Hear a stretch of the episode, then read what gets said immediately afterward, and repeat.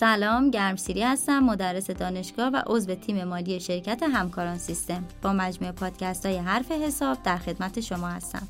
در پادکست قبلی درباره بهای تمام شده و تجدید ارزیابی صحبت کردیم. در این پادکست می‌خوایم درباره تجدید ارزیابی و مازاد تجدید ارزیابی بیشتر صحبت کنیم. در روش تجدید ارزیابی وقتی که ارزش منصفانه دارایی ثابت مشهود توسط ارزیاب مستقل و با صلاحیت مشخص شد با ارزش دفتری دارایی مقایسه میشه.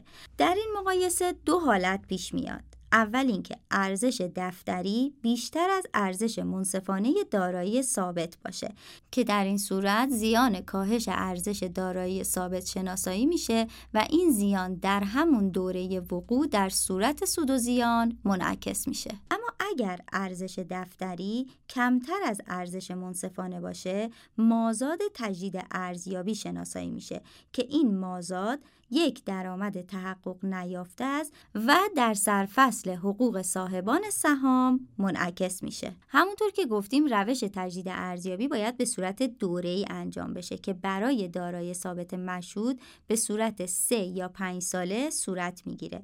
اگر در دوره های بعدی تجدید ارزیابی اتفاقی عکس دوره قبل بیفته چه کار باید انجام بدیم؟ فرض کنید ما در دوره قبلی کاهش ارزش داشتیم و در دوره تجدید ارزیابی جدید مازاد داشته باشیم. در این صورت تا میزان کاهش ارزش قبلی باید درآمد شناسایی بشه و مابقی به حساب مازاد تجدید ارزیابی بره.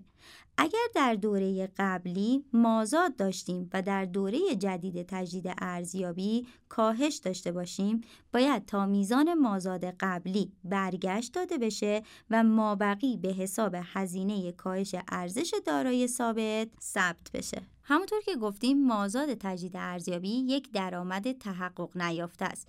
این درآمد در صورت احراز این شرایط تحقق یافته میشه. اول برکناری یا فروش دارایی مربوطه. دوم به موازات استفاده از دارایی توسط واحد تجاری. سوم افزایش سرمایه به صورت مستقیم از محل مازاد مزبور.